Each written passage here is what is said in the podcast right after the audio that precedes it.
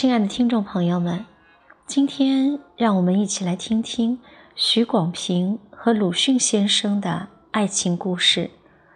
当粉丝恋上偶像，娱乐节目《爸爸去哪儿》火的时候，朋友圈都被林志颖的情感故事刷屏了。这是一桩典型的粉丝嫁给偶像的故事。林志颖的老婆陈若仪是他的铁杆粉丝，多年来一直甘做巨星背后的女人，终于守得云开见月明。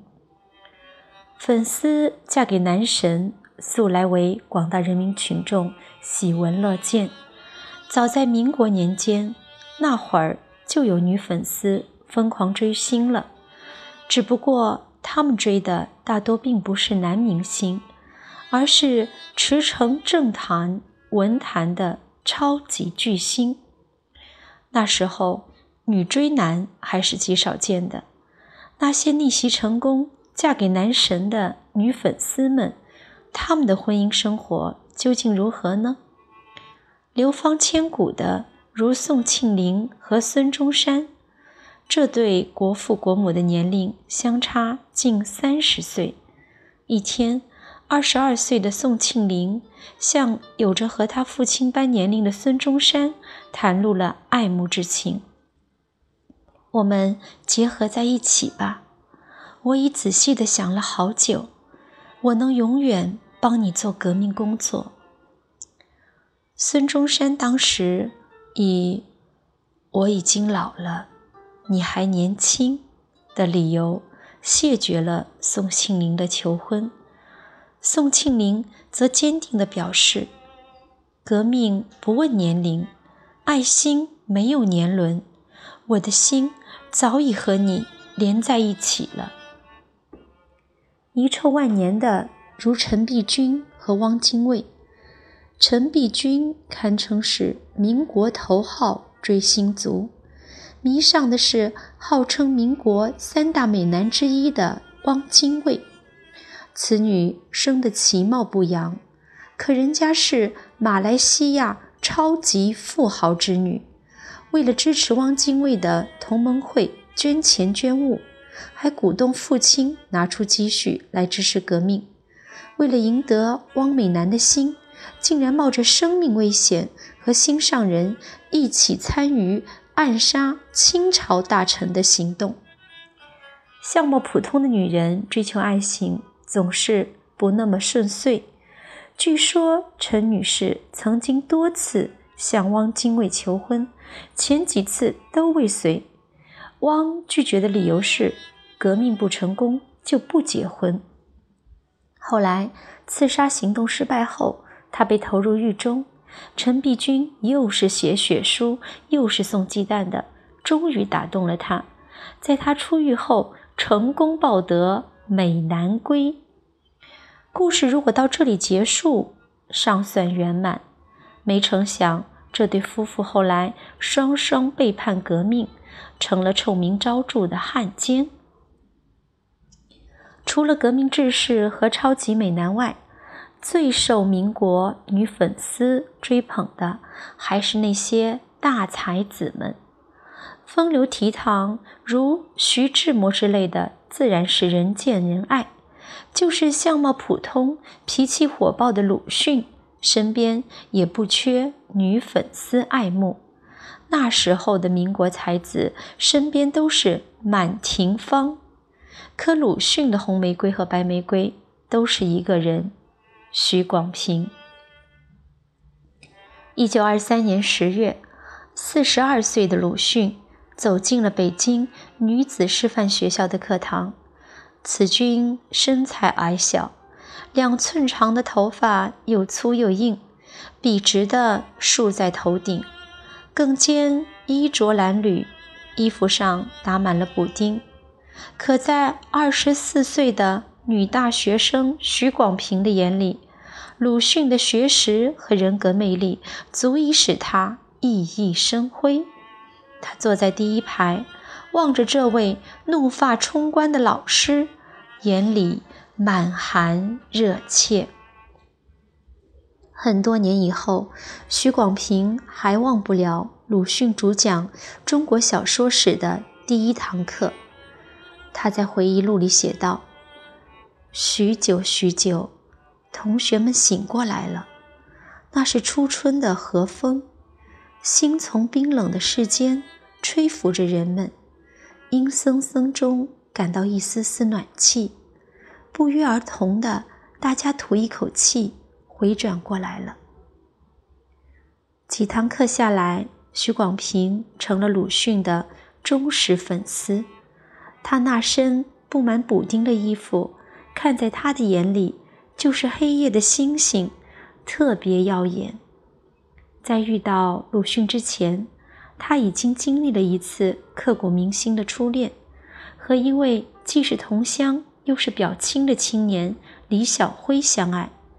李小辉当时在北京大学就读，在经过一段短暂时间的相处后，两人的感情有了突飞猛进的发展。不久后，许广平被传染得了猩红热症，李小辉因经常来探视许广平，也被传染。结果是许广平痊愈了，而李小辉却不治病亡。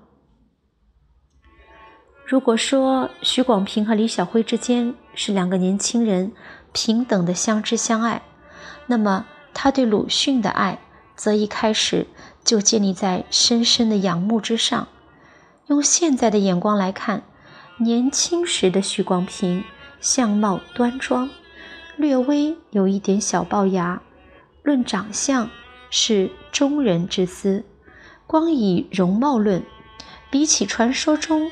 鲁迅暗恋过的北大校花马觉来，还是有一定差距的。鲁迅在当时是国民偶像级的人物，虽然年纪偏大，家中又有一位包办妻子朱安，但并不妨碍进步女青年们对他的倾慕。除了上面提到的北大校花马觉外，实际上在许广平之前。他和女大学生许宪苏之间也来往密切，但许广平的优势在于果断、主动。读书时，他总坐在第一排，聪颖好学，明而好问，给鲁迅留下了不错的印象。孙福元就曾回忆说：“鲁迅家中不乏女学生，他爱的是。”长的那一个，就是指许广平，因为他最有才气。一九二五年三月，在默默的当了一年多的粉丝后，许广平提笔给鲁迅写了第一封信。信中问：“先生，有什么法子在苦药中加点糖分？有糖分是否绝对不苦呢？”令他欣喜的是，两天后他就收到了鲁迅的回信。他亲切地称他为“广平兄”，并回答说：“苦茶加糖，其苦之量如故，只是了胜于无糖。但这糖就不容易找到，我不知道在哪里，只好叫白娟了。”两人由此开始了频繁的通信。信的内容日渐亲密，一向给人以严肃印象的鲁迅，竟称自己为小白象，意为皮厚有韧劲。这些信后来都收入了著名的《两地书》中。这个阶段的鲁迅，由于长期的禁欲生活，情感世界的确如同一杯苦茶，对于爱情。他是悲观的，所以尽管内心渴望，却始终国足不前。对马觉和许宪苏，他都是有好感的，但都停留在发乎情止乎礼的阶段。要不是遇到许广平这样热情的女粉丝，他很有可能会将禁欲生活进行到底。面对鲁迅的保守和退缩，许广平表现得十分勇敢。他大胆地向鲁迅示爱。鲁迅列举了很多不配的理由，并反问他：“为什么还要爱呢？”许广平借用勃朗宁夫人的诗句回答：“神未必会这样想。”对于鲁迅顾忌的名分问题，他也毫不在意。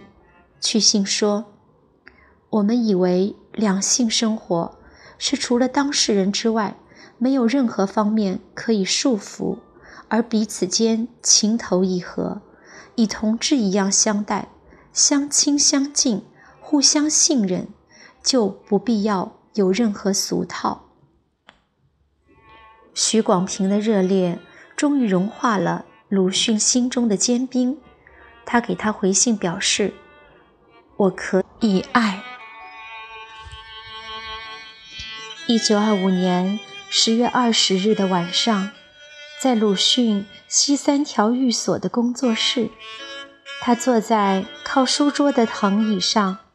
他坐在床头，二十七岁的他首先握住了他的手，他回报以轻柔而缓缓的紧握，并说：“你战胜了。”